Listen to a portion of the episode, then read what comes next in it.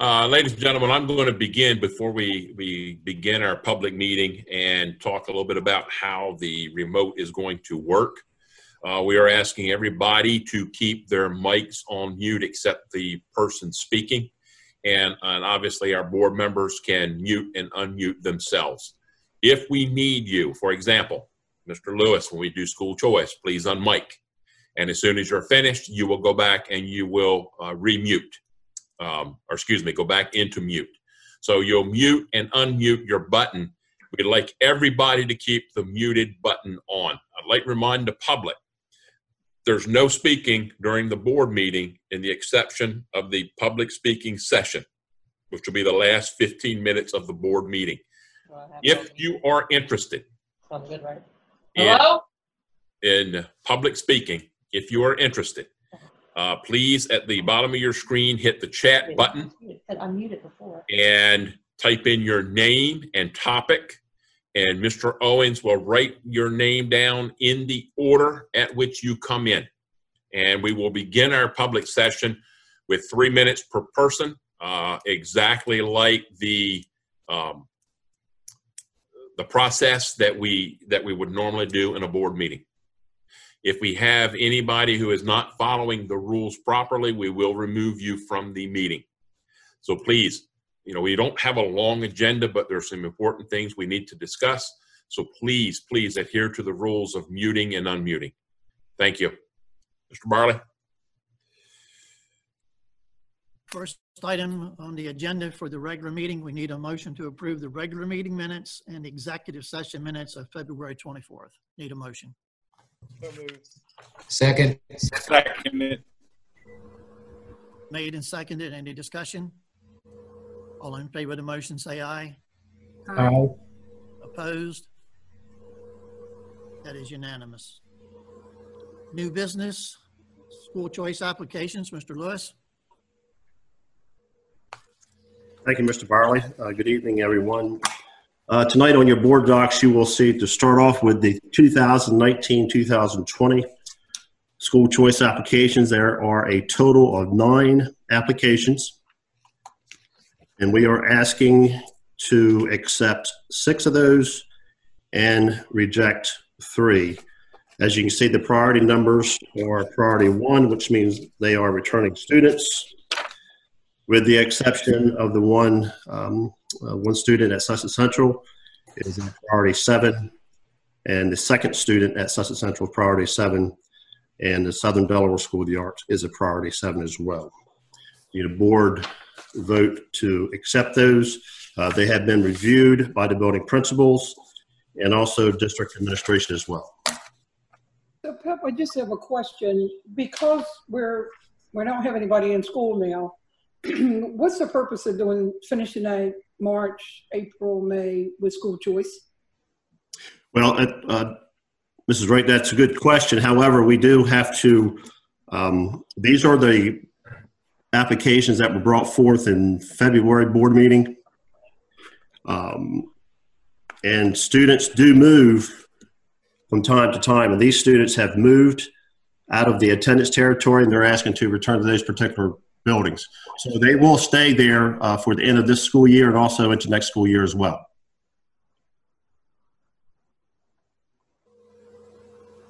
process, Mrs. Wright, that we certainly have to go through, even though we don't have students in school. I can understand your concern. Motion to approve as presented. Second,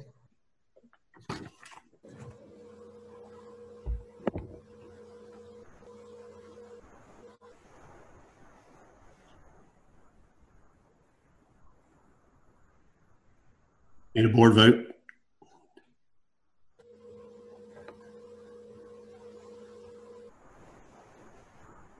Need a motion to approve the recommendation. Make a motion. second, Made and seconded. Any discussion? All in favor of the motion, say aye. Aye. aye. That Motion unanimous. Uh, School choice applications for uh, 2021. Yes, Mr. Bireley. Renee, if you could add that document, please. It'd be document 2.02. Board members, uh, this application process is the beginning of the 2021 school choice process. Uh, these applications were brought uh, into February board meeting and as discussed, they were put on a wait list. So we are bringing uh, these particular applications back for board vote. And because there are so many applications, there are a total of 203 school choice applications. And I would like to go through each building uh, to address those. If you have any questions, you can certainly stop me at any time before we go to the next building.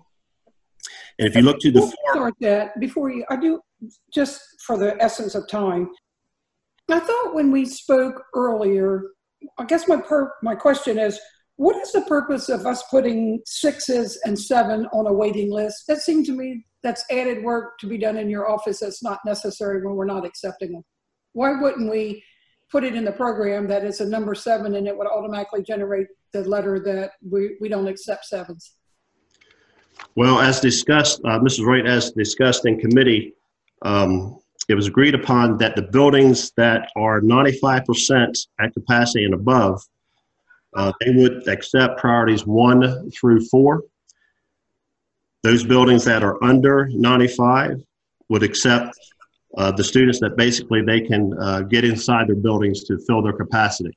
If you look to the far right of this document, uh, ma'am, you'll see this is the projected enrollment for the upcoming school year, 2021 school year. this report is done, um, and it comes from comes out of the superintendent's office, and it has to be um, completed and returned to Department of Education uh, no later than November 30th. So this capacity report has been done uh, since November 30th. So this is the projected enrollment and capacity of our upcoming school year for each of the buildings that you see. So maybe I misunderstood a comment you just made. Are, you- did I understand you to say that if it's below capacity, we take priorities one through seven? Correct. Or whatever they can fit in their buildings to capacity.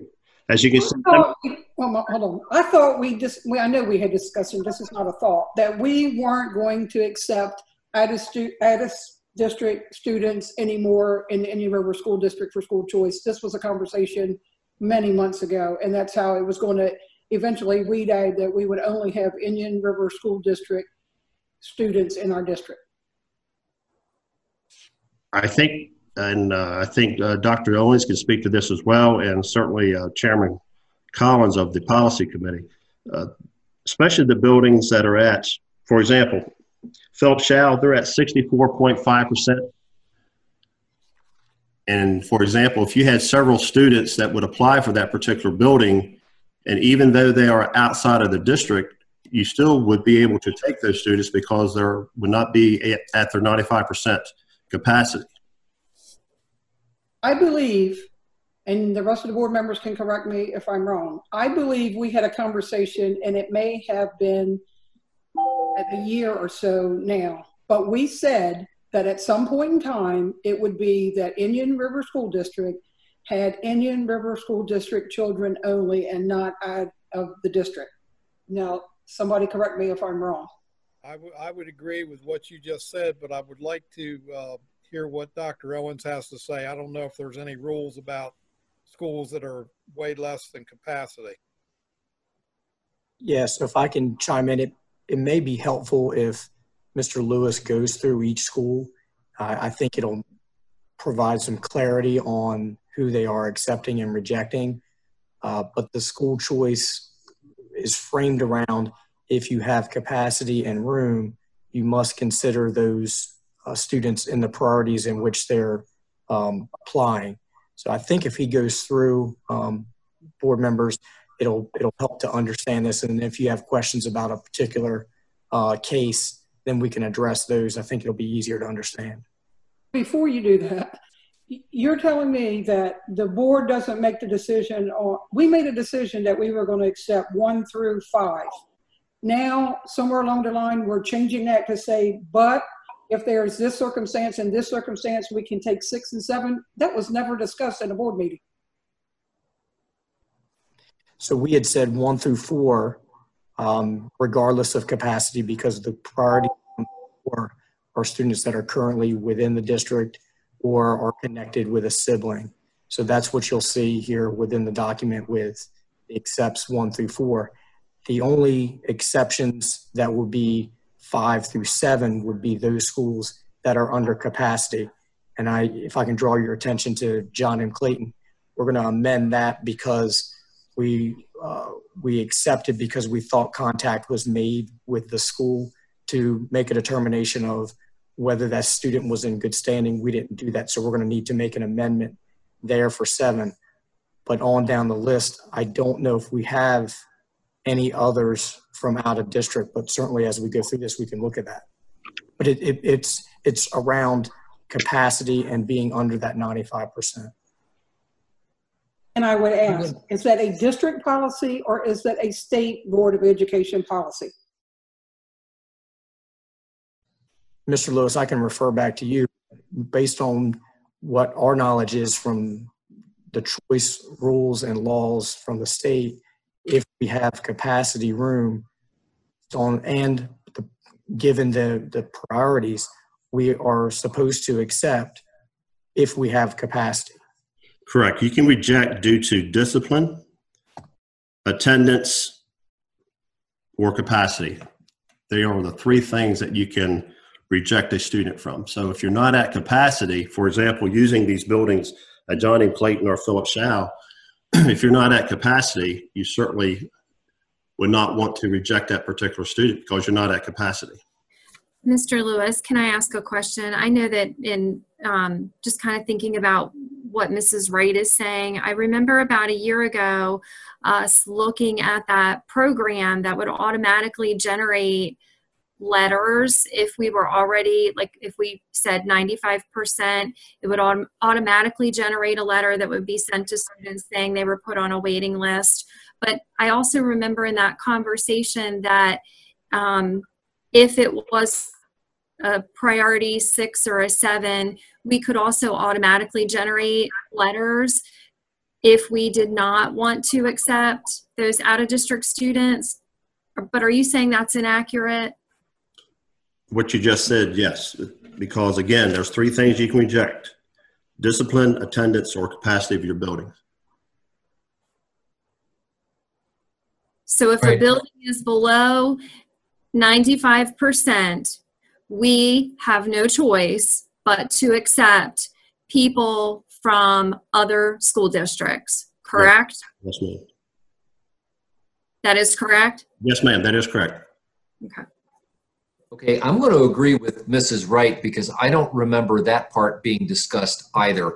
Um, and if we move the kids into Philip Showell, which is well under capacity, at some point they're going to add to the rest of our totals, which are going to continue to crowd the the upper grades, um, which are already very crowded right now. So I, I have a concern about this, like the other uh, two recent speakers. Mr. Lewis, when these, if we take these students at the elementary level, out of district students at an elementary level, what happens when they move from the elementary to the middle school level? It, they are not a returning student, or are they? They are a returning student. Yes, sir. I, I, I agree. I, I mean, I'm under the belief our intent was to try to keep the out of state or out of district numbers out of the school. But Yeah. I also understand the the low capacity at at one or two of the schools. So my, my personal um, feeling is that if it's a six or a seven, we don't even entertain those. I mean, if it's, I, I see that we have buildings that are 64% capacity, 83% capacity. Quite frankly, in my mind, anything that's a six or a seven, when you look at that JMC student, that's a grade, um, is it first grade, I think? Yes. Okay, so I know a lot of our conversations have revolved around when that student moves up, then there may be siblings. And so that would have more students coming in, and we were trying to move in the opposite direction. So I, I w- would not be supportive of six or sevens in any building at this point. If if I may, I, I, I would say, you know, and I just went and scanned I think that the John M. Clayton is the one that uh, Dr. Owens wanted to amend. But unless I'm wrong, that's the only student we have on the entire packet. Well, we have, s- All we- the others were rejected. no, that's not true because at Georgetown, I think it was Georgetown Middle, I'm looking through it now. We have people on the waiting list that are sixes and Georgetown Elementary. We have On six waiting list. on the waiting list. There's no reason for them to be on the waiting list. Dr. Statler, if I can explain Georgetown Elementary and Georgetown Middle School, those students that are on the wait list. hmm Right now, as of last week, there is some discussion among Principal Stone and Principal Hudson uh, regarding um, room availability for those two buildings. Uh, Mr. Hudson feels that um, that he did not get the rooms that he thought he was going to get whenever the kindergarten center was removed. So I know Dr. Owens have talked to them, and they are looking at that room space they have in those buildings, and that capacity may change, but not change a lot. However, that is the reason that we wanted to put those particular students on the wait list rather than rejecting them, uh, depending on if the uh, capacity numbers should change within those two buildings. The I- I- capacity, the capacity at that building though is hundred and five point six percent. I can't imagine that we're gonna find enough space that it will go below ninety-five percent. I agree. So my recommendation would be that we take num, the priority number six and number seven off of that wait list at Georgetown Elementary. Okay. Now, with that said, Dr. my- Statler, My Mrs. I was going to say, my, my uh, understanding and memory and recollection from the millions of conversations we've had about school choice was that we were also getting away from out-of-district students who did not already have siblings within our, our district. We, we had talked numerous times about we would be getting to a point where eventually out of district kids, as they've gotten older, would pass along and move out, and we wouldn't have any anymore. That we have we have discussed that. And the sevens would be the out-of-district students. Right. Yes, sir. So for instance, that JMC student that's a seven, we really don't need to investigate anything. I, I don't know what you had said about Jay looking into some things with that student. I mean, there, I don't, I, I mean, I think that, that we just decline them. Is it, is it too early to, to make, to make this motion? I know that, um, Mr. Lewis wanted to go through school by school, but it seems to me, I'd like to make a motion that we accept priorities one through four and get that out of the way. And then we could go back and discuss the fives. But I'd like to make a motion that we accept priorities one through four. Mr. Hudson, is that at every building, sir? Yes. Uh, I, I would prefer if we could just go through building by building to make sure that we're not missing anything. I second Mr. Hudson's motion. Mr. Hudson, uh, does this also include the School of the Arts, sir? Well, I, I would assume so. We, we had had long discussions about accepting priorities one through four regardless of capacity. So I think I'd, I'd like to see us honor that and then move on with a discussion of these other priorities. So I do have a concern about SDSA though, because those priorities one through four are some of those, like I see priority threes on there that are on the wait list. And I don't, I don't know why, I, I want to talk a little bit about why those are on the wait list. That's Their building only has 81% capacity. So I don't know why for, you know, students that are priority number three, um, I'd, I'd like to understand why they're on a wait list and why we can't move them to being accepted.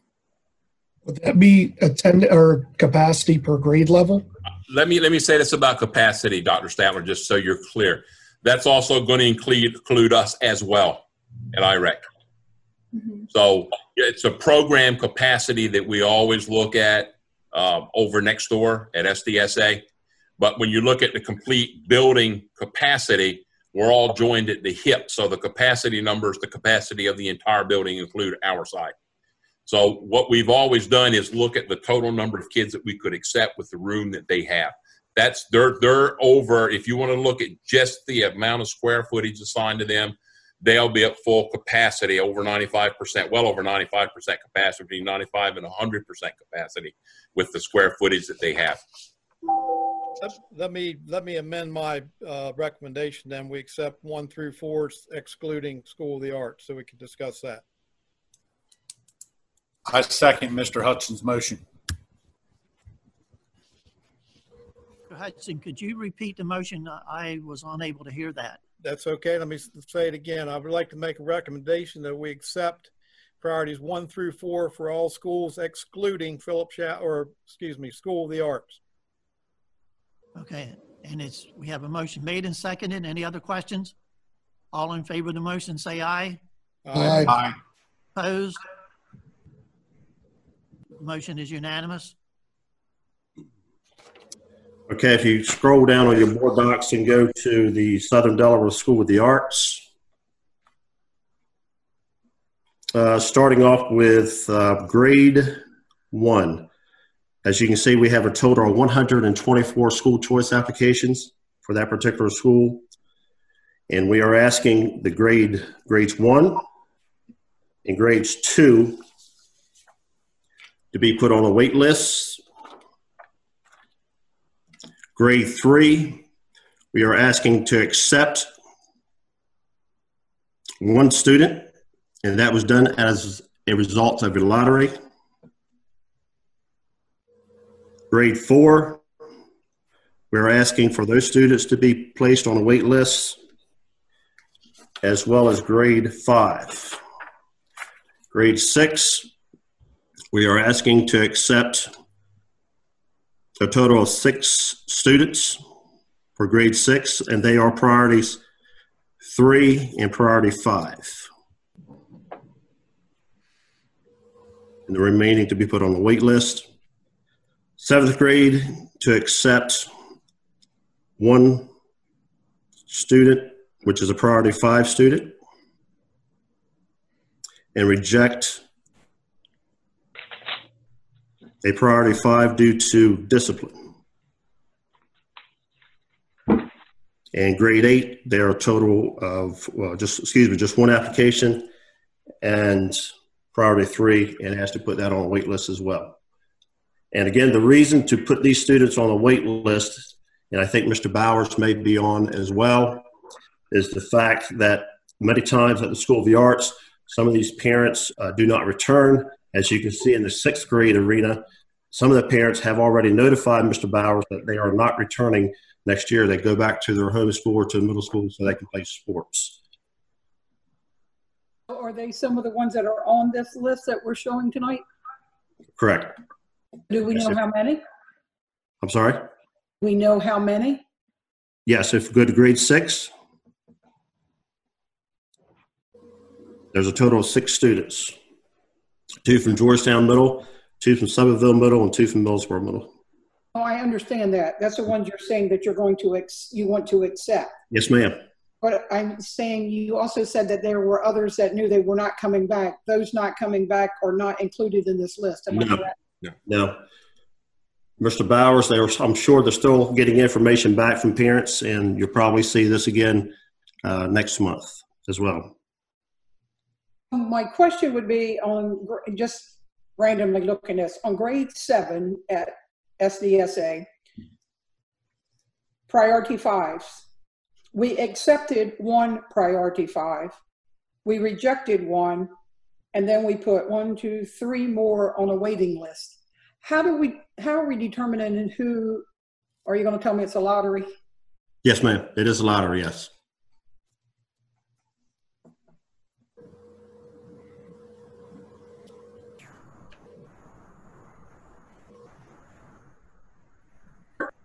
Personally, I think if we accept one through four with the others, that we should have accepted one through four with the Southern Delaware School of the Arts, came up with what our capacity is going to be. If it, if it was met within those, then we wouldn't do those other priorities, but that's my personal opinion. Mr. Steele, is the, so is the capacity wrong on SDSA then? Because we separate out IREC. Yeah, the capacity, the capacity is in one building. The building's not separated. So when you, all the documents in the history we've gone back, that would be the capacity of the building that we're in. I can tell you that all the classrooms are utilized, um, and Mr. Bowers here could attest to that. As a matter of fact, a little bit later, you'll, you'll hear some information where we're actually looking for another room that we can try to give up to him if at all possible. So, yeah, we're okay. And if you want us to divide that out and calculate that, we can. It just take us a little bit of time. But the program itself has always been established to have two kindergartners, two first grades, two second grades, right on down the line. That's been the the capacity in terms of SDSA since it was developed.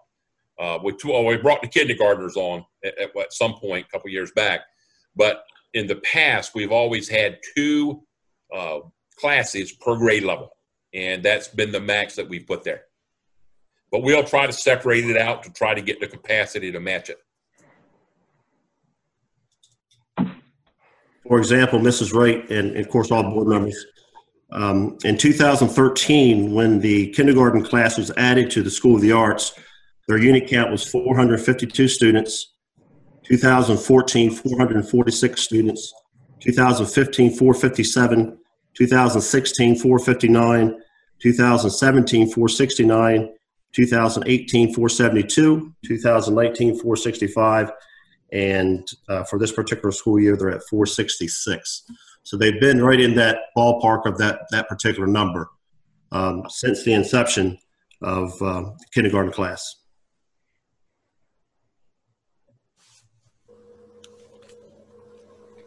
I'd like to go ahead and make the motion that we accept our principal's recommendation for school choice at SDSA. I second it. Motion made and seconded. Any further discussion? All in favor of the motion, say aye. Aye. Opposed? Motion, Opposed.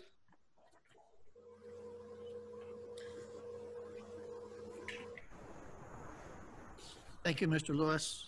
Uh, Mr. Bireley, Yes? I think we had an opposed. I think you're going to have to poll the board. Okay, I'm sorry. This is trouble, Phil.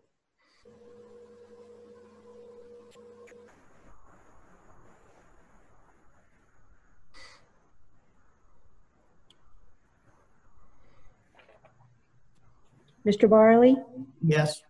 Mr. Cathell, Yes. Mr. Collins, Yes. Mr. Fritz, Yes. Dr. Hattier, Yes. Mr. Hudson, Yes. Mr. Layfield, Yes. Mr. Peden, Yes. Dr. Statler, No. Mrs. Wright. No. Okay, that is eight yes, two no, and zero abstentions. Motion passes by a majority vote.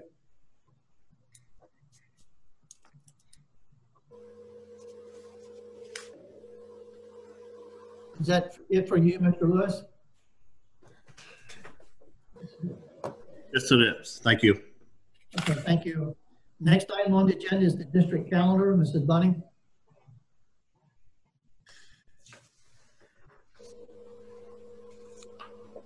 Okay, you have the, Mark, do you want to talk about this year's calendar changes?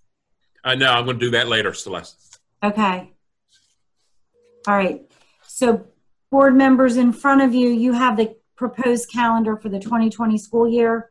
We have worked on this calendar in our committee and we are submitting this calendar for your um, review and for you to take a vote on its approval. Do we have any questions? Celeste, I did just a comment because I know we had heard from people with this before and I'm looking it up. In December, so now for other than 12 month employees for the Christmas break, we're, we're at two weeks. The 21st is a teacher workday. Yes. And then um, the 21st is a teacher workday. And then the rest of the time, yes, is Christmas vacation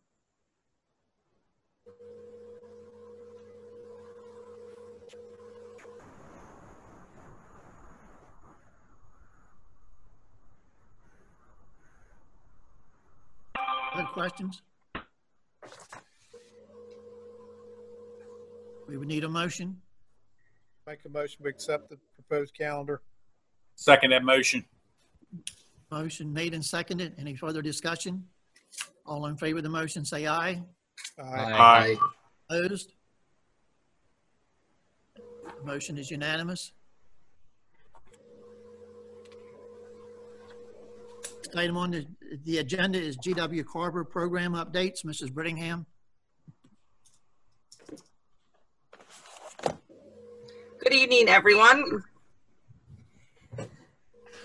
So this is our um, public session update, which is going to become a standing part of our board agenda. Um, it's going to be really quick, and then at the end, I'll give time for questions if there are any. Um, so as you know, we, we agreed to the Carver consent order on November 6th. Go ahead, Dr. Jones. There we go. So actually, as of today, I didn't change it on here because we I just got the information today, but it's down to 12 students left in the Carver Academy building. The Carver Academy building programming is ending at the end of the school year, whenever the last student day is. Um, transition plans have been in progress for all of the remaining students to an appropriate placement for the fall of 2020. And during the school year, we have exited 19 students to other appropriate placements. So again, there's only 12 students remaining in the physical Carver Academy building. Um, Sussex Central and Indian River High School have run successful hub classrooms with intensive supports and continual progress in programming. Um, and Indian River School District intenting learning classrooms will be integrated into John M. Clayton Elementary and Georgetown Middle School for the next school year. And we are currently in contract negotiations for therapeutic classrooms on site in Indian River School District at John M. Clayton and Georgetown Middle School with High Road School. Um, so that is an update about the students and their programming moving forward. Um, just some other key points of the consent order is one of the points of the consent order is that we have to form a community advisory board. Um, we have formed the committee with community members that will be announced this week. Um, and the first meeting will be held virtually in May 2020. Um, the instructional faculty survey of needs was posted on April 2nd for our faculty and will conclude on April 30th. Um, the Character Academic Motivational Program, also called CAMP in our district, is going to be moved to space in the Southern Delaware School of the Arts building and overseen by district administration as part of the consent order. And the GW Carver Educational Complex building will no longer house the Carver Academy program. It will continue to expand as the Indian River School District Early Learning Center, continue to house the, Transition and Parallel program, the Indian River School District Food Pantry, the Eagle Thrift Shop, and be professional development space as needed. All of those are currently already in the building. So it's just expanding on programming that's in the building as the, the actual academy part of it closes at the end of this school year. Um, the next is that as we have shared throughout that there was going to be ongoing professional development to raise the capacity of our staff. And here is a list of all of the professional development that has been provided this school year as part of the consent order um, and in conjunction with the Department of Special Services and the Department of Instruction to ensure that we're meeting the professional development requirements and the consent order, but also to meet the ongoing professional development requirements of our staff as they continue to take needs assessments and our building administration continues to determine what is needed for their building. Um, you can see uh, there's a, a long list of professional development that's been going on. I'll give you a second to read it.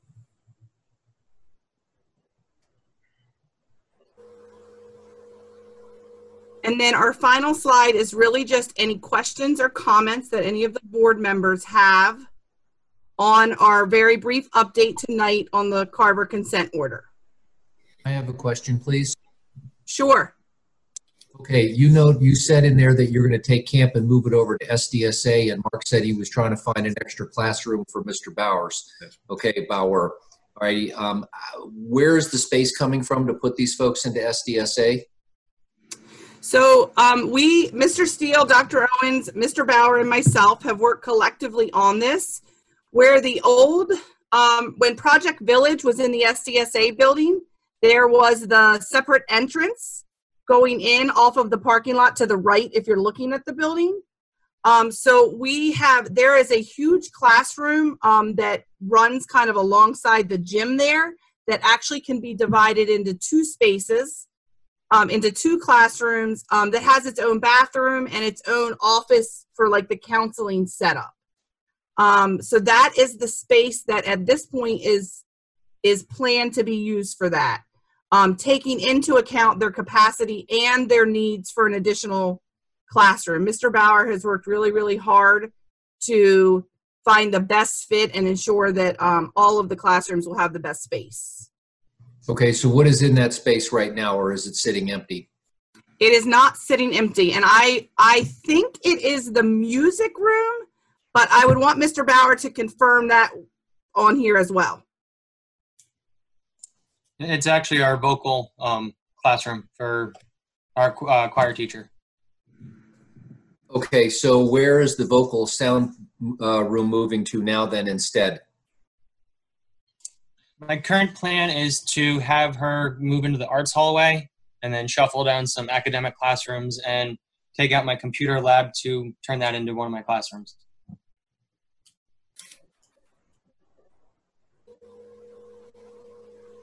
Okay, so we're basically shuffling a lot of stuff around to make this work.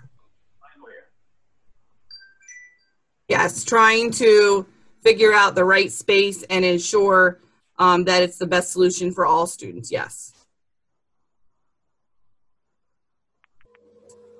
Not necessarily happy about this, but if that's what we have to do, it's what we have to do.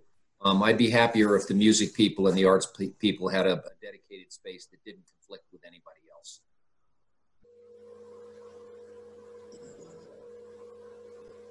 Dr. Brittingham, I, I just wanted to add a couple of things. Um, first of all, I wanted to say thank you. The, prof- the professional development piece has really increased in the past couple of years. So, so thank you for the work that your team um, and Dr. Owens and others have really contributed to that. So I appreciate that.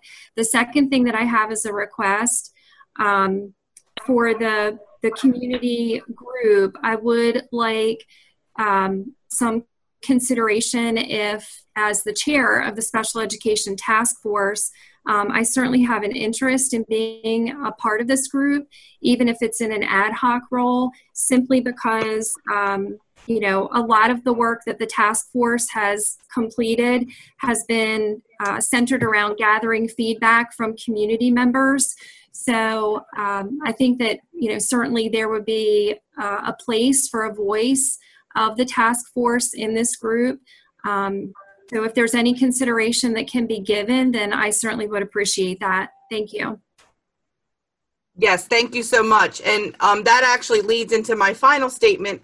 We have been working in um, con- collaboration, partnership with the court appointed um, special master who is in our board meeting tonight, Dr. Linda Wren. So she is here. Um, she is listening to her update, and we've been working very closely together um, as, as she visits the district. And now in this new time, we have a virtual visits. So she is in our board meeting tonight, and I'm sure she heard that, and we will discuss your um, discuss for consideration. Great, thank, thank you. you. Any other comments or questions? Thank you all so much for your time tonight.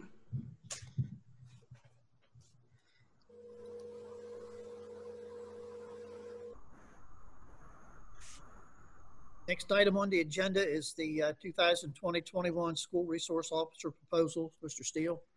Uh, yes, Mr. Brown, thank you. Uh, we put together a group uh, here at IREC, uh, Dr. Owens, myself, um, Mr. Kurt Brown, Mr. Mark Rust, and uh, Mr. Lewis.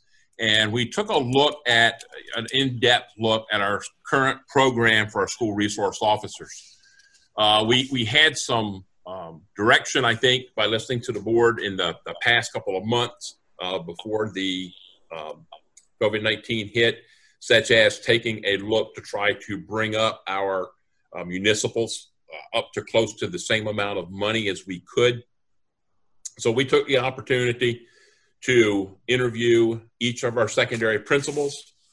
We took the opportunity to also bring in all of our police agencies, our three municipalities, uh, which would be Selbyville, Georgetown, uh, Millsboro had put in. We brought them in. And we also got a chance to talk to Captain uh, Karate from the uh, Troop 4, uh, and as well as his lieutenant came down and uh, went through the interview process with us sort of we had a list of questions that we went through that we wanted to discuss. And in taking a look at next year, particularly with revamping our Carver program, we looked at five different proposals. We looked at proposal number one being suppose we just roll over the SROs we have now into next year. That would have been three DSP, uh, one uh, Selbyville, and one Georgetown. We took a look at pros and cons of each of those. Uh, proposal two, we looked at having two state police resource officers and two municipal.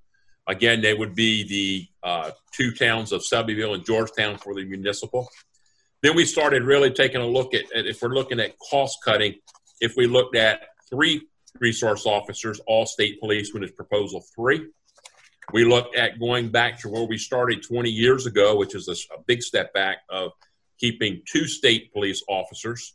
Uh, and then proposal five, we took a look at looking at two state police officers, looking at our two municipalities of Selbyville and Georgetown, and also taking a look at the town of Millsboro. We finished uh, a proposal, and I've sent this to you to review previously. Our recommendation uh, as, as a committee, and, and I talked to Jay today, I, I talked to Mr. Russ, and uh, talked to Mr. Lewis and Mr. Brown. We're looking at the option proposal five, two state police officers and three municipal. Uh, a couple reasons for doing that uh, on our proposal would be with the increases that we've seen come up through the course of this year. Uh, we, we know that that's going to increase the total cost package of where we are. But at the same time, we were going to try to do something that would not cut our coverage. So when we broke it down and we took a look at the Millsboro proposal and what they could offer, and we told them we would like 10 month plans. And um, we also looked at Selbyville, and I'm going to rec- I'm going to recognize uh, Chief Collins for a minute because over the years, Chief Collins has really had to work exceptionally hard to write grants to cover the cost to offset what he did not have to pay his officer in that building. And he's done that for a long time. So in this, you know, in the proposals we're looking at, we would be bumping Selbyville up to the cost of that particular person, which he gave us to be around 72,000.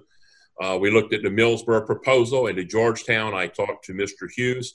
Uh, we also talked to DSP and some of the things that we're juggling uh, particularly with with Georgetown DSP or the unions that are involved.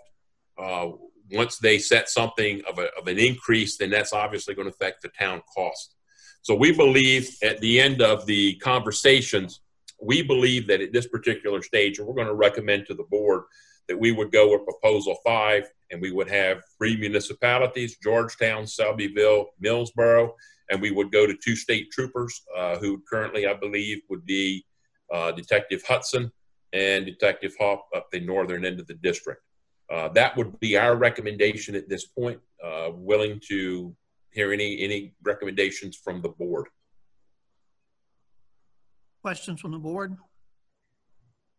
I don't have a question mark, but I do. I know you said you were going to try to put them on, for better word, level playing field. Yeah. Because so how so before we say yes and do this, how do we know? And I know that Scott's here, but we know that his is 72 too, but we look at Georgetown and it's 81, and we look at Millsboro and it's 74. Where's the median going to be? Well, it's not really a medium, Miss Wright, as much as it is each particular town's going to have their own payment schedule. Selbyville's is not going to be the same at Georgetown. It's not going to be the same at Millsboro.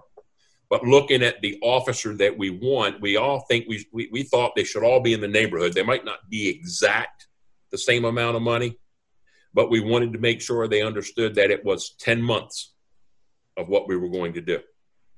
So we've, we've managed to do that.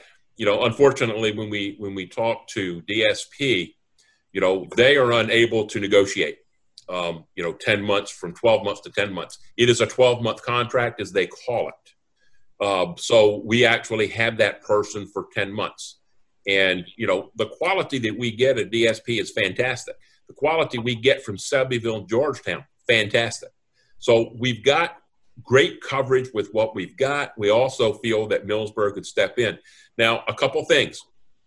The other thing that we looked into with Millsboro was the fact we knew the referendum passed. We know we're going to build a new building. So that is a limited position. We do not put SROs at elementary schools. They're only at secondary, at the secondary level schools.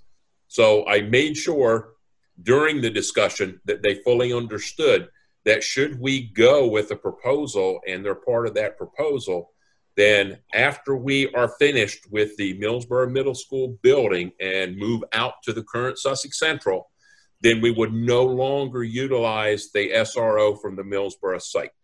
That would move us at that point down to two, or excuse me, to four instead of five. So in the contract though, or, and I know we talked about this before, based on what Scott and his employees did and what uh, RL and his employee did was two different ends of the spectrum. Would it not be advantageous for us to us, meaning the district, not not the police in Georgetown and all, to tell us what we wanted in the contract instead of them, and because then we're going to be across the board. So if you're in Georgetown and you ask them something and they go, well, that we don't do that, but then Scott has his people there all the time, and I'm I'm not picking on Scott, but but he's well aware of the things that his officer does and has done, as opposed to what Georgetown has done and not done, and the difference in the pay. Okay, that that particular part of the contract, we haven't officially drawn the contract up for them to sign. We'll spill that out once we do. Right now, we're looking at the proposal. Then we'll have the contracts made up, available of what it is we want, and they'll go from there. So before we sign the contract, you're going to make sure that the board knows. Absolutely. We'll know exactly what the expectations are of each of the municipalities, and they will be equal across the board. And I'll say this, and I'm and I'm going to speak for all of these guys. Uh, you know, there, there's so much extra that our police agencies do. We don't get charged for. I'll be very honest, and um, you know, they look for ways to, uh, you know, supplement the salary to cover those. And it's, it's just been, you know, valuable to us with everything they've done. But we'll, we'll develop a contract up between each municipality and the school district. They'll be the same. We'll have the standard contract with DSP. Uh, we just need to let DSP know by June the 1st, which is one of the reasons I wanted to get this proposal out this evening, whether or not we're going to go with two or three and that's going to be important. So at this stage, that would be our recommendation, but it's it's fully up to the board. We would need a motion uh, to accept this proposal if that if that's what the board would like to go. I'd like to make a motion that we go ahead with uh, proposal five. Second. A second. Is there a Yes, we got it. We have a second. Do you- hear?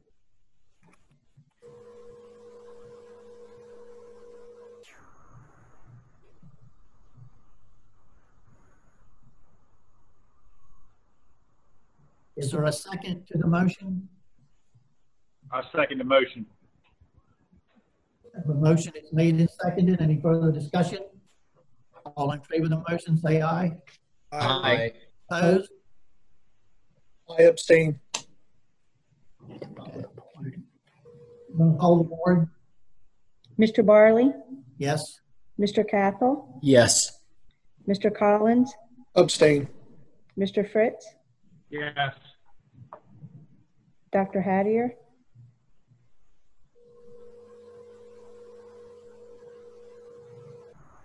Dr. Hattier? Yes, sorry, I forgot to push the button. Mr. Hudson, Yes. Mr. Layfield, Yes. Mr. Peden, Yes. Dr. Statler, Yes. Mrs. Wright, Yes. nine yes, zero no, and one abstention. The motion passes by a majority vote. Next item on the agenda, 2.06, is uh, Sussex Central High School School Board. Uh, Mr. Fritz? Yes.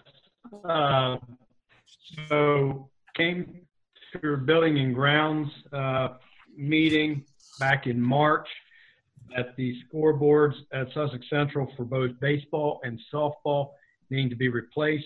We have the, uh, the costs for them. You'll see in uh, the attachment here, should be around $20,611. And the payment is obviously building and grounds. Um, It's simply replacing the ones that are current. It's time uh, with, with new ones. And uh, unless there's any questions, uh, I make a motion that we move forward with the accepting of this, uh, of this request. Second. Second to the motion? I'm seconding it, Charlie. Okay, thank you. All in favor of the motion, say aye. Aye. Aye. That is unanimous.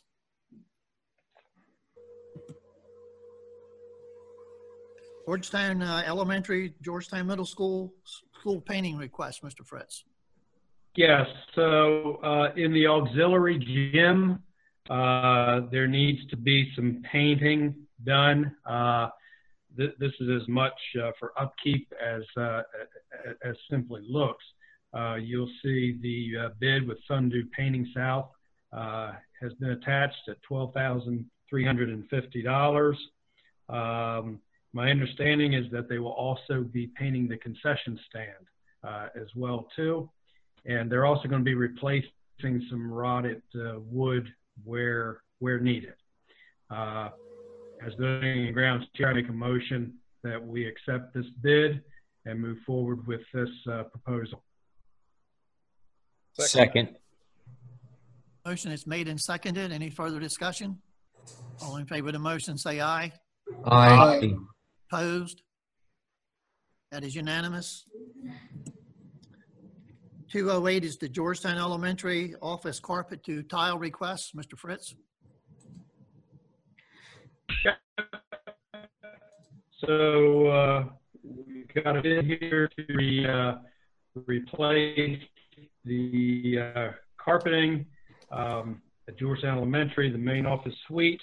You'll see the uh, uh, bid here for the $5,502.80. Tri-State Carpet Inc. And again, uh, I make a motion that we accept this and move forward with the project. Or a second to the motion? Second. Second. We have a motion that's made and seconded. Any further discussion? All in favor of the motion, say aye. Aye. Opposed? That is unanimous. Thank you, Mr. Fritz. Mhm. Next item is the Howard T. Ennis construction documents. Mr. Steele? Yes, Mr. Brown, we received information uh, late last week from Ken Fearn, um, Fearn-Clendaniel, and they have everything ready to take to the state for approval. Uh, we do need board approval of the design prior to moving forward. That was a huge document in Dropbox. I can't project it. I sent that out earlier this week. I wanted to make sure you had it in your hands to look at. Uh, it's our recommendation that we move forward. Once we have approval, and the state approves it, it goes to the regulatory people for approval, and then we should be set to hopefully sometime in, in the fall to start the building.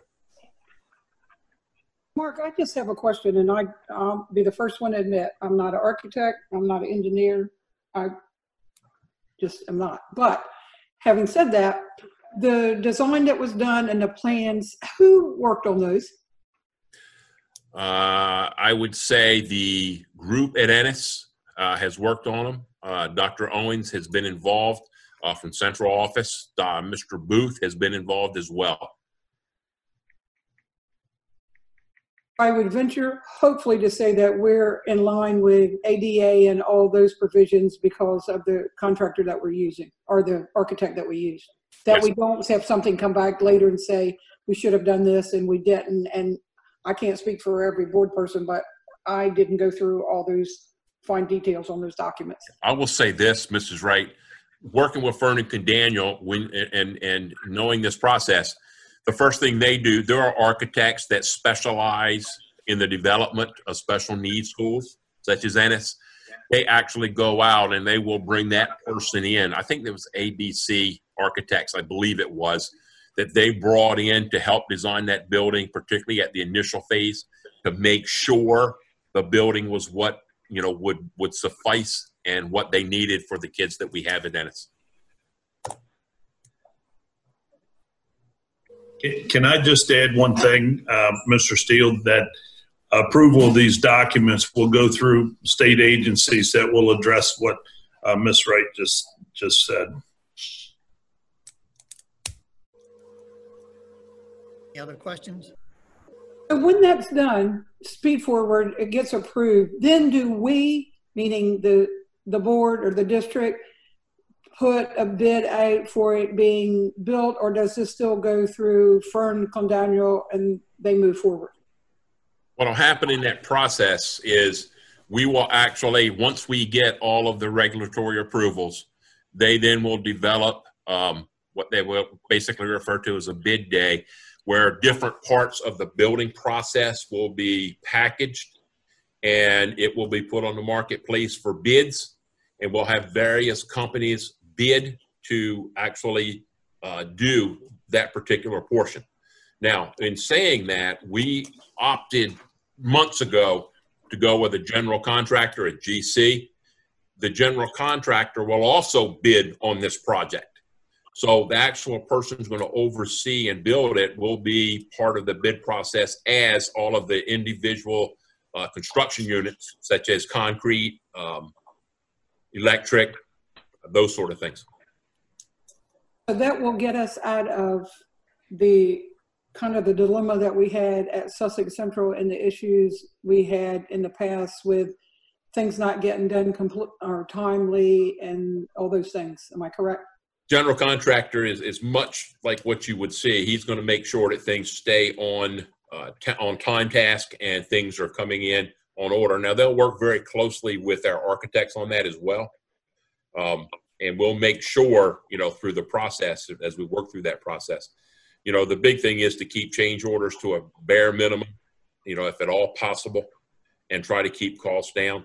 And realistically, this is a hundred percent state funded building. We still need to stay under the uh, amount of money that we you know currently have for that building and we think right now we're in you know pretty good shape we had a conversation what jay friday i think it was and you know the way they're bidding it out what some of the alternates are you know they're pretty confident with the environment the atmosphere that we have now that, that we should be fine in the bid process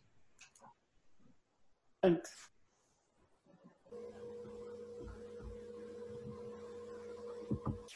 Any other questions? You ready? We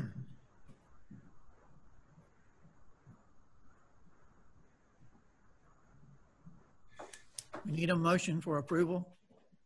So moved. Well seconded. Seconded, any discussion? All in favor of the motion, say aye. Aye. Aye. Unanimous. Superintendent's report, Mr. Steele. Thank you, Mr. Bireley. Um, I, I tell you, the last five weeks have been a whirlwind, and we have really changed the whole structure of the way we have had to deliver instruction. I don't think anybody saw this coming a couple months ago, uh, but it, it came on us pretty fast. I want to say this. I want to talk about this in three phases. Uh, first phase being um, our instructional team, our Department of Instruction.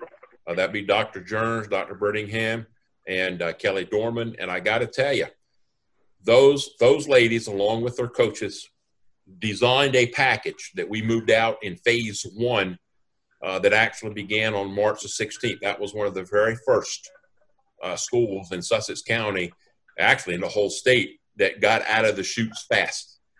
And we went into phase one, uh, which was uh, more or less the plan put together by our instructional team here at IREC, involved utilizing a lot of resources on the outside.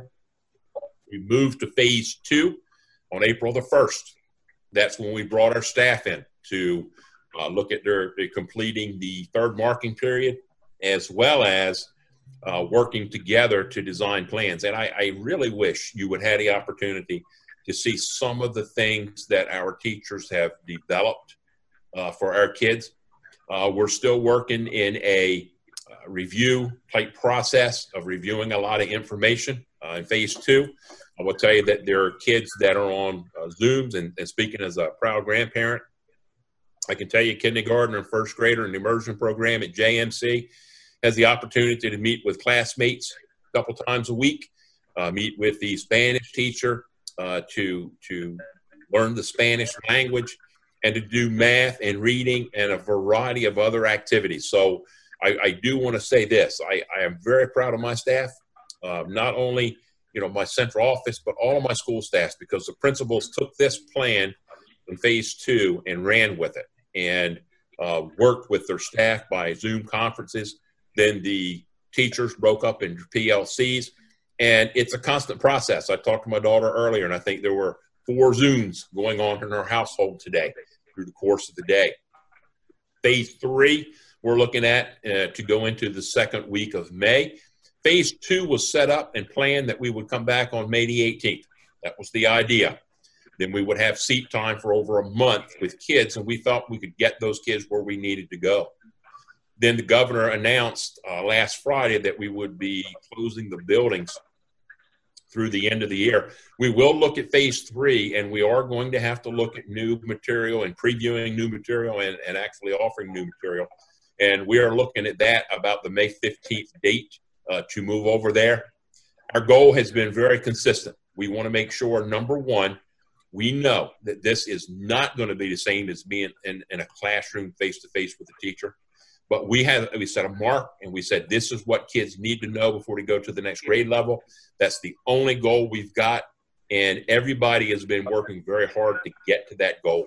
So you know when you when you see teachers, um, I can tell you they are working to get this done counselors are working to do next year's scheduling with, with kids. So we're having a lot of conferences going on there as well. We have some of our clinical counseling are offering all types of counseling to our, our special needs kids, our regular kids. Well, now we're even setting one up to offer it to teachers, you know, should, should they need a little bit of counseling. A lot of our teachers are at home setting up lessons, doing videos, doing Zooms with their own children in the house. So it is not an easy process that they're going through. But I will say this I'm happy with what I've observed. We've managed to uh, get out over 2,000 Chromebooks, somewhere between two and 3,000 Chromebooks. Probably have more kids right now working online than we've ever, ever, that I really ever thought we would be able to. Thanks to my administrators and at, at our schools and our computer staff for getting that done. And I can tell you, we we really revamped school in about I want to say about two weeks, but at the five week mark, five week mark where we are now, uh, very very consistent with what we're doing, and we'll finish the year strong. We we've done a lot of work um, administratively. Jay and I, you know, are usually in the office to kind of make sure we get everything going in the direction we want to go. Uh, we have meetings constantly with our, our staffs. They're constantly working on the various phases that were instruction uh, that we've been working on. Our custodians can't say enough. Those those gentlemen and ladies are coming in. Uh, we're trying to do all sorts of things to make sure we're maintaining social distance, uh, such as uh, splitting, you know, half up, come into first part in the morning, the other half come in in the afternoon. That way, we can limit the number we have in one place so it's not just the fact that we're having to maintain instruction, we're also having to juggle all of the restrictions that, that everybody else has to deal with, such as social distancing. It's not an easy thing to do, uh, but we're managing. Uh, Monday, we just uh, talked to Mr. Booth and turned our custodians into, hey, now we can start, you know, getting our schools ready for next year. So we can actually start doing that, keeping our outdoor grounds up one of the the big things I want to talk about is graduation. And like you, I'm sure I've had many emails this weekend. I've had a couple emails. I've had a couple chats on um, Facebook and Messenger. And here's where we are. The governor, on his speech on Friday afternoon, you know, talked about graduations and about it having to be not a traditional graduation and the fact that it may have to be, you know, some type of special event we have to make some decisions. I don't like to jump right off the plank today and make that decision on what we're going to do. We have a meeting set up tomorrow with our uh, three high school principals, uh, Sussex, Indian River, Howard T. Ennis, and uh, Dr. Jones is chairing that meeting. And we're going to have a discussion on what we can do, how we can do it. There's a lot of talk. You've heard a lot of ideas. You know, a lot of ideas that can be totally virtual. I will tell you, I've pulled the other superintendents we have some that are going 100% virtual and they're going to plan something together somewhere down the line. We have some who are going to try to wait it out. The only problem that concerns me with waiting too long is where we are today in Sussex County in our school district, uh, particularly in Millsboro and Georgetown, is a concern that if we wait, we have to be careful waiting, because if we wait, will we have the opportunity to get in? Are we still going to have to work around social distancing?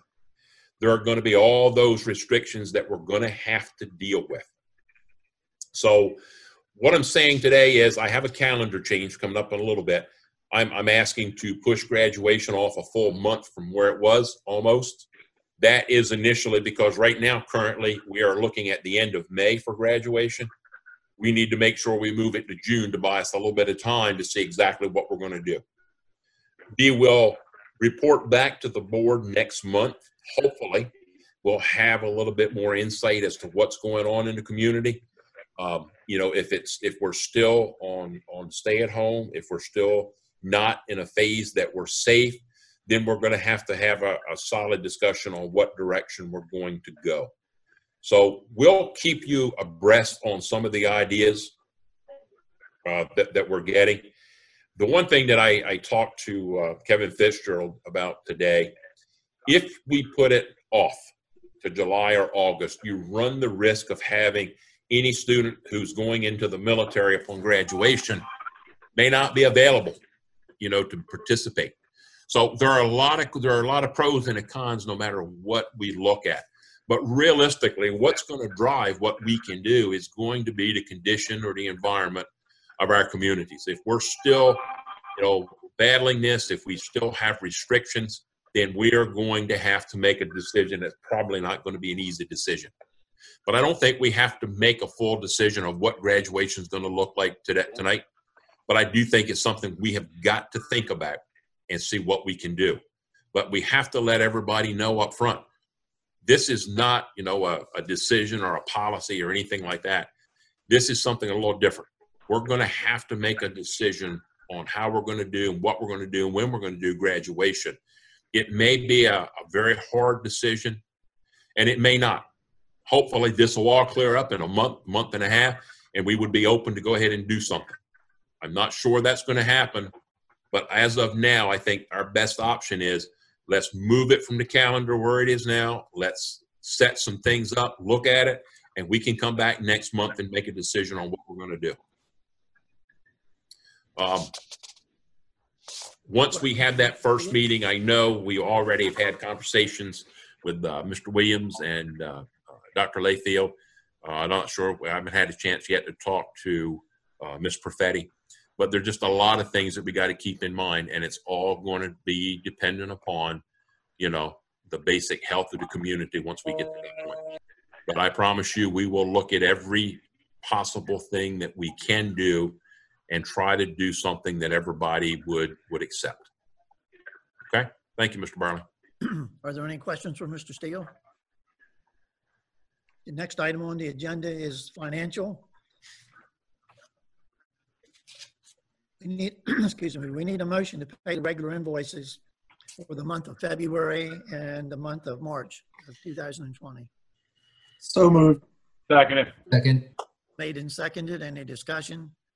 All in favor of the motion, say aye. Aye. Uh, aye. That is unanimous. Mrs. Smith?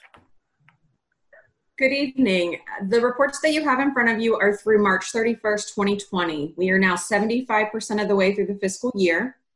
We have received 93% of our total budgeted revenue and spent 61% of total budgeted expenses. We've received 98.9% of discretionary revenue and spent 79% of discretionary expenses. Howard T. Ennis has spent 78.08% of their budget, and we've received 98.5% of our budgeted local tax revenue. For um, the Part 2 report, we received approximately $90,000 in interest in March for February. The ILC programs have spent 74% of their budgets. Our student activity funding balance is approximately 411,000. We have $5 million in federal funds available, and we're holding almost $1.3 million in donations and student funds and internal accounts. For major capital projects, we paid approximately $405,000 to Fearn-Clendaniel in March for the Howard T. Ennis project. And for minor cap, we spent approximately 2.3 million and have a balance of approximately 1.2 million left.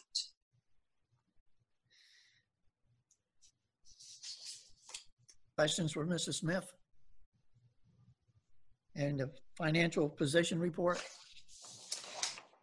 Yes, um, this is the report that we do about approximately quarterly. Um, as of March 31st, we have estimated um, a local expenses balance of $14.9 million.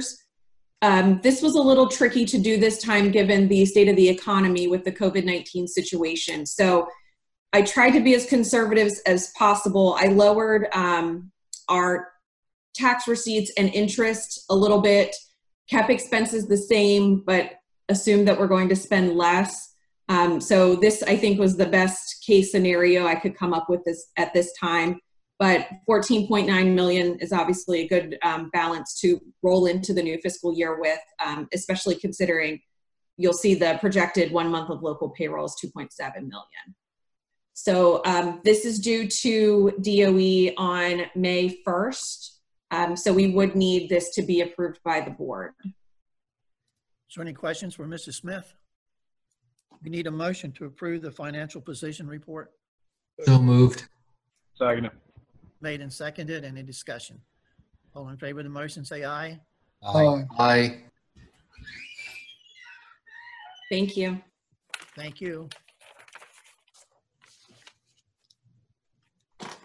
Communications, Mr. Steele? Mr. Barlow, we, uh, when we uh, hit the um, May 13th date, uh, closing schools, uh, Dr. Owens and I have been working uh, throughout that process on the guidelines given to us by Department of Education. And we're going to have to do some changes in our calendar date. We are asking that our last senior day be moved from May 22nd to June the 12th. The last um, day uh, for school for underclassmen would be from June the 15th to June the 19th. The last day for teachers from June 17th to June the 24th. The number four would be retroactive. When we were developing our plan, our teachers, our administration wanted to take a look at Easter break, and I know the governor was wanting us to do something with Easter break. But our folks wanted to work Tuesday through Friday of that Easter week and only take Good Friday and, and Easter Monday and try to work to get everything set to roll out. So we would like to change April 10th, 17th for teachers and administrators. Uh, they would be actual work days. Number five, six, and seven deal with graduations. We currently have graduation set on our calendar at May the 26th, 27th, and 28th. I'm going to recommend for tonight's purposes as a marker to place them to place them uh, as follows. Indian River would be Wednesday, June the 17th, Sussex Central Thursday, June the 18th, Howard T. Ennis Friday, June the 19th. Once this buys us another month, gives us time to take a look at some of the, the processes we need to go through on what we can look at at graduation and what possibly, you know, is the outlook a month from now. Uh, we may stay with these dates. We may move these dates back. That'll be totally up to the board. Uh, we will make recommendations once we uh, do that. Okay? Questions? We would need a motion to approve. Motion to approve. Second. Motion made and seconded. Any discussion? All in favor of the motion, say aye. Aye. Aye. Opposed? The Motion is is unanimous. We now come to public comment. 15 minutes for anyone in the audience who wishes to make a public comment. Is there anyone who wishes to do so? I do.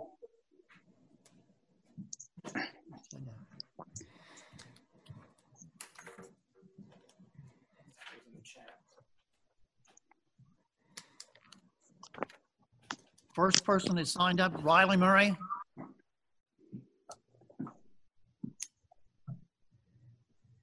Is Mr. Murray on here? Uh, yes, I'm trying to get my video and audio working properly. Oh, there we are. Thank you. Um, good evening, ladies and gentlemen. My name is Riley Murray, and I'm from Indian River High School, and I'm a senior. I'm here to speak because of the importance of graduation. I'm also aware of other seniors that are currently tuning in because of the importance of this graduation. High school graduation is a once in a lifetime opportunity and milestone. Being the youngest in my family, I have waited for this day for years, watching my brother and cousins walk across that stage and throw their decorated caps up into the air. Everything for seniors has been canceled or postponed. Prom, sporting events, musicals, band trips, actually having a last day of high school and walking out with your comrades, but not limited to those. I hope you ponder the idea of having a live graduation if the outside situation due to the COVID 19 allows it. Students, parents, and teachers can all social distance and wear masks. The ceremony must be outside, therefore, a rain date must be created. The Air Force Academy recently had a ceremony following these guidelines. Uh, I propose the idea of having a student representative to be on the board that is deciding how graduation is going to work this year to have a input, possibly one from both Indian River High School, Sussex Central, and Howard T. Ennis. I volunteer myself for Indian River.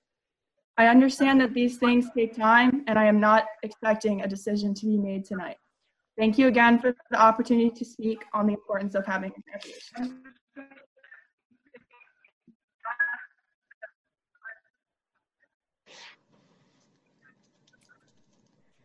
AR Emanuel? Yes, am I on? Yeah. Okay. Yeah, first, first of all, I'd like to uh, congratulate um, Indian River School District on what they were able to accomplish.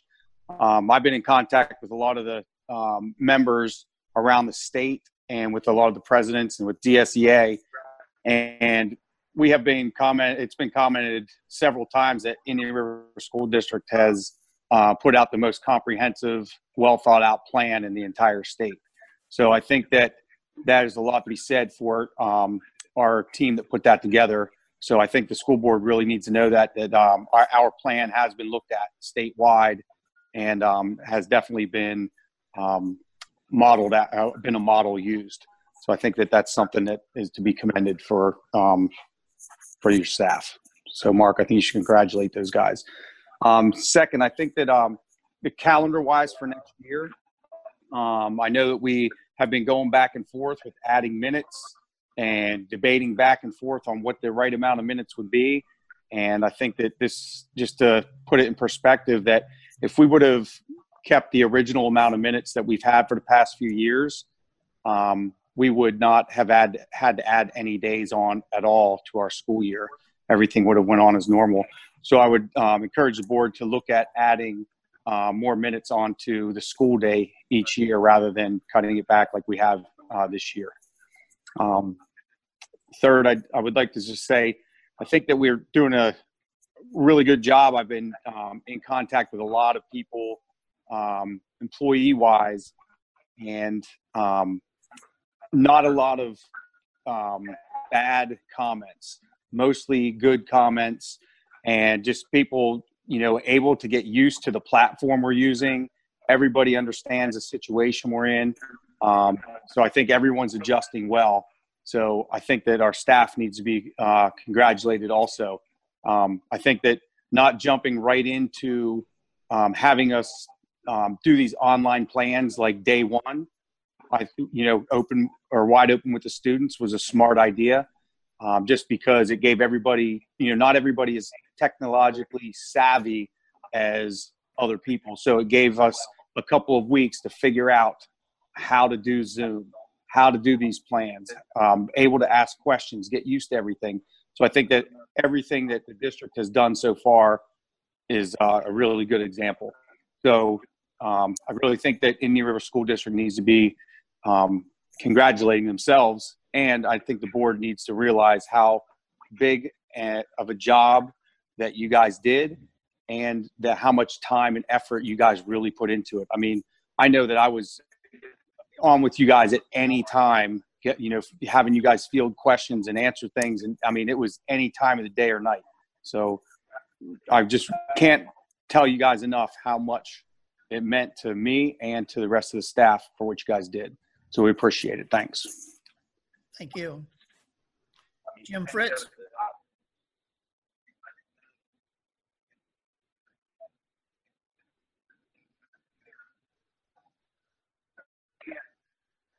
Jimmy Fritz? Mr. Bireley, I believe he may be frozen. He's having connectivity issues. Mr. Fritz? Yeah, I just want to follow up on the uh, uh, young lady's book at graduation. Uh, anybody from the public that's, uh, uh, yeah, can you hear me? No, I don't know. Yeah, how about right now? Can you hear me? So so. How about now? Luck? I don't know.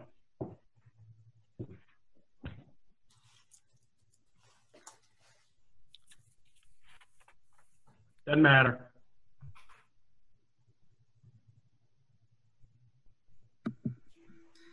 Mr. Fritz, can you type in your message? I don't know. Yeah. Go ahead. Go on. Okay, Mr. Bireley. I don't know. I don't know what to do. So go ahead. Move forward. Go ahead.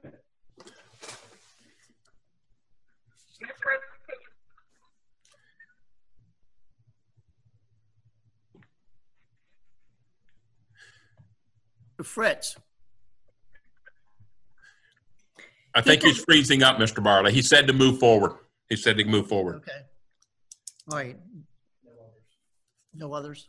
Okay, that's the end of pub- public comment.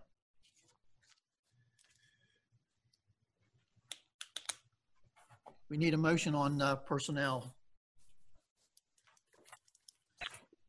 Yeah, just Personnel just- agenda, we need a motion to approve excluding item number 47, yeah. excluding item number 47. Motion to approve. Is there a second? Second. Motion made and seconded. Any discussion? All in favor of the motion, say aye. Aye.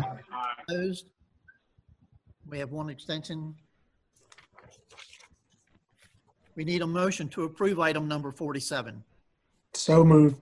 Second. Second. Seconded. Any discussion? All in favor of the motion, say aye. Aye. Aye. Opposed? Aye.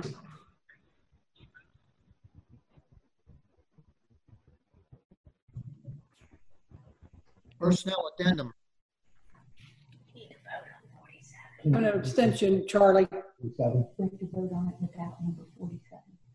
Oh, yeah, but the Albanese abstained.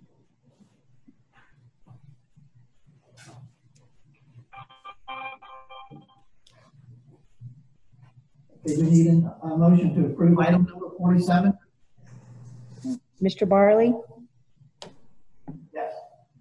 Yes. Mr. Cathell? Yes. Mr. Collins? Yes. Mr. Fritz? Yes. Dr. Hattier? Yes. Mr. Hudson? Yes. Mr. Hudson? Yes. Mr. Layfield? Yes. Mr. Peden?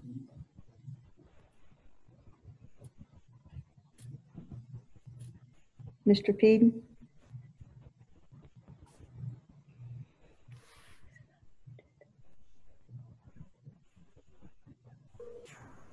Uh, he's muted. Oh, there you go. Mr. Peden?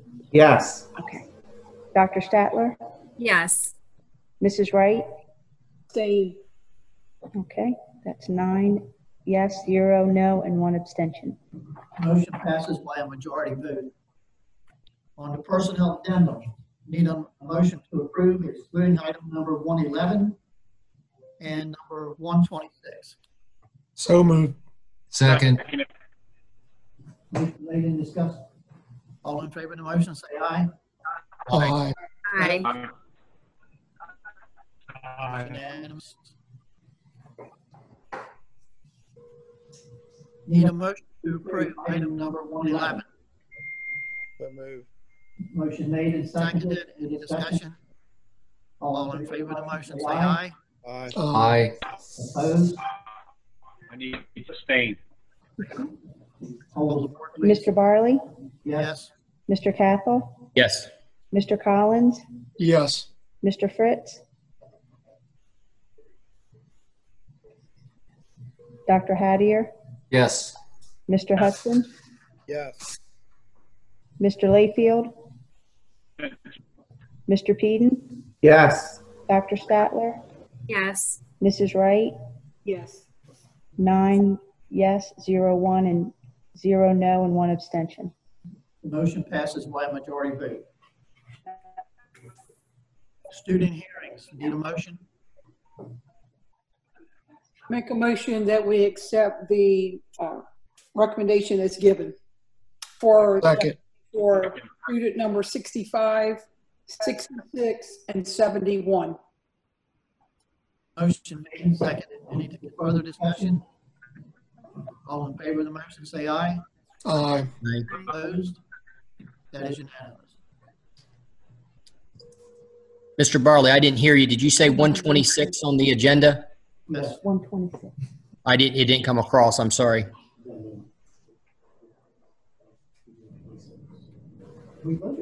Now 111. Huh? We did one eleven where Roger was saying that we hadn't done one twenty-six, but Derek was saying.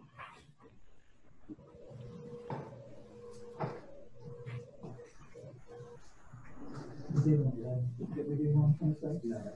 Okay. Sorry.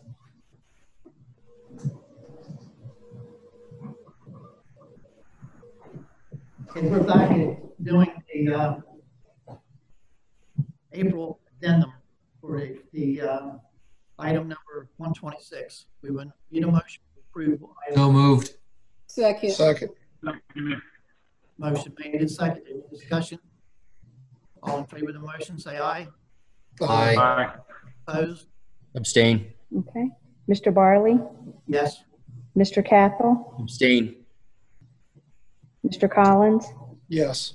Mr. Fritz? Dr. Hattier? Yes. Mr. Hudson? Yes. Yes. Mr. Layfield? Yes. Mr. Peden? Yes. Dr. Statler? Yes. Mrs. Wright? Yes. Nine yes, zero no, and one abstention. Motion passes by a majority vote. Excuse me, Mr. Bireley. I did not hear, did we make the motion on the contractual agenda? We did not. Okay. Yeah, contractual.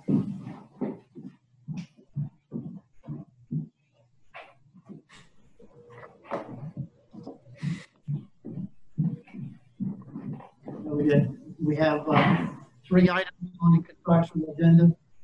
Need a motion to approve. So moved. Second. Motion made and seconded. Any discussion? All in favor of the motion, say aye. Aye. Opposed? That is unanimous. That's it. No further business come before the board. The meeting's adjourned. Thank you. Thank you. Thank you.